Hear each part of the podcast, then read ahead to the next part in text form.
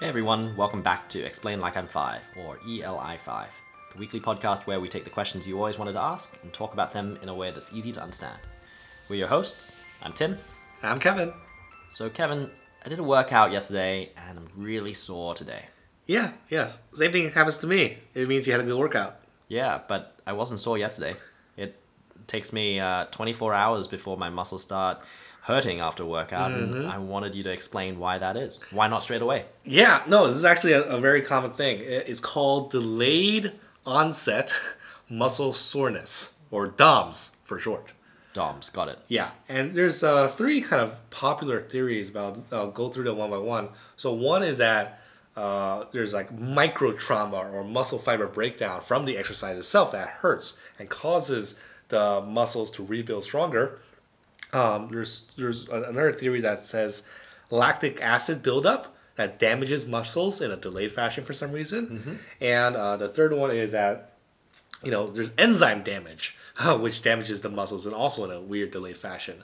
Uh, but all three it doesn't really happen in certain ways that haven't been really been proven. So basically, we don't really know. Uh, well, I know for me, it's usually the second day I feel, feel the effects, but what's the average time span? Yeah, the average time spans tend to be around 24 to 72 hours after exercise. And the other question is, doesn't your body get used to exercise so that you don't uh, you don't get delayed soreness, but it's usually with something that's a new exercise? Mhm, mhm. That's why you should go back to the gym tomorrow and do the same exercise. Uh huh. So if you do an exercise and you're not used to it, uh, you get some pretty extreme DOMs. Uh, but if you do that same exercise two to three times a week uh, for even just a couple weeks, the DOMs goes away entirely. Uh, you can even add significant weight or resistance to that same exercise. Uh, your body just kind of gets used to it, even though the same damage is always taking place.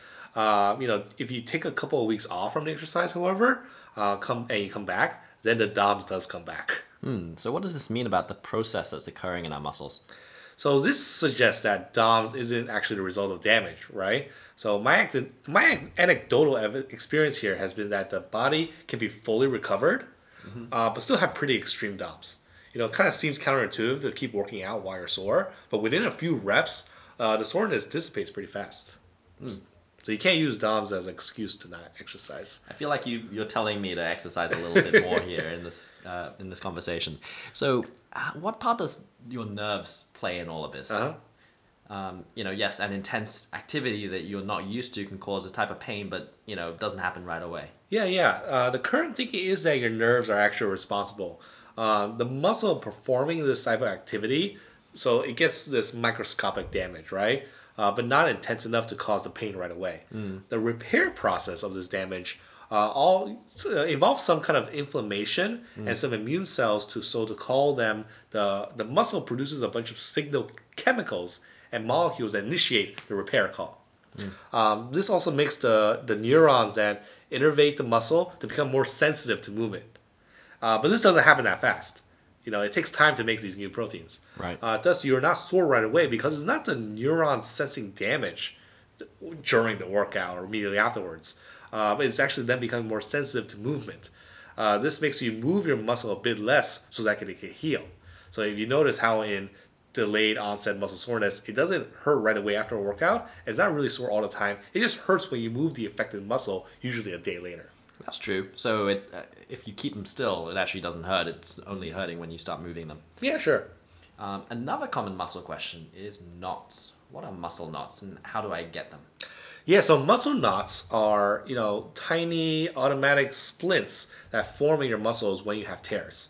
So, so here's what's going on. You know, your muscles, um, they can only really do one of two things. They can contract or they can stop contracting. Right. That's how our whole body works. Yep. So when you move your arm, the muscle contracts. And when you move it back, the muscle that moved it first stops resisting and lets the other move other muscle move it back. Yep. Um, and when one of your muscles is damaged and gets a tiny tear in it, it tries to keep the tear from getting worse Right. uh, by actually clenching down around the tear. So the muscle tends to stay like that around the tear until it's healed. And that's what usually takes a day or two. Um, but, you know, muscles heal extremely fast, right? And so then you get a problem because your muscles can only contract, and it's uh, it's contracted.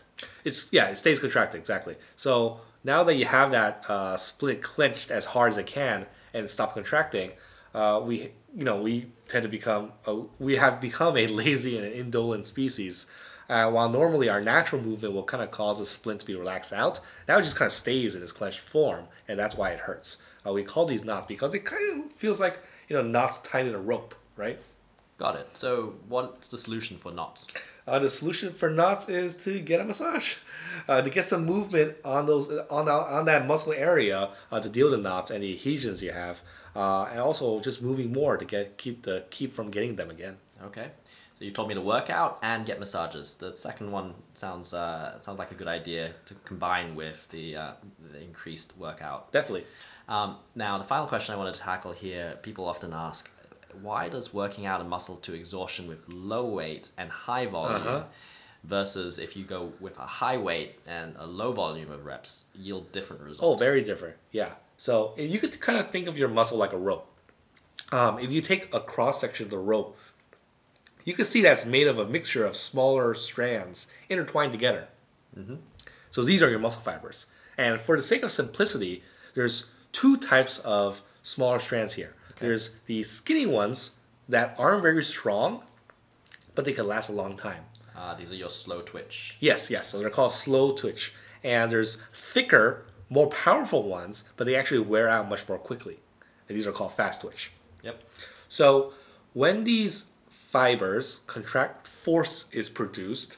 Uh, the slow twitch fibers produce the least force, and fast twitch fibers the most. Therefore, if you're lifting a, a light load for several repetitions, then your slow twitch fibers don't actually produce a lot of force, but they have high endurance, which will do most of the work. Right. And conversely, if you're doing a heavy load lift uh, for a short duration, uh, you will need the help of those beastly type 2 fibers, right? Right. Uh, these, uh, these stronger fibers not only produce much more force, but have greater potential for hypertrophy. You know, they grow much bigger, right? Right. Um, so to answer your question in simplest terms, the difference in load, the amount of weight that you lift, uh, will definitely affect which type of muscle fibers you recruit. I see. Okay. So different types of workouts work out different muscle types, either fast twitch or slow twitch. Yeah, yeah. The, the, the kind of consensus is that uh, training with low weights will help you with endurance, uh, but heavy weights with strength. Got it.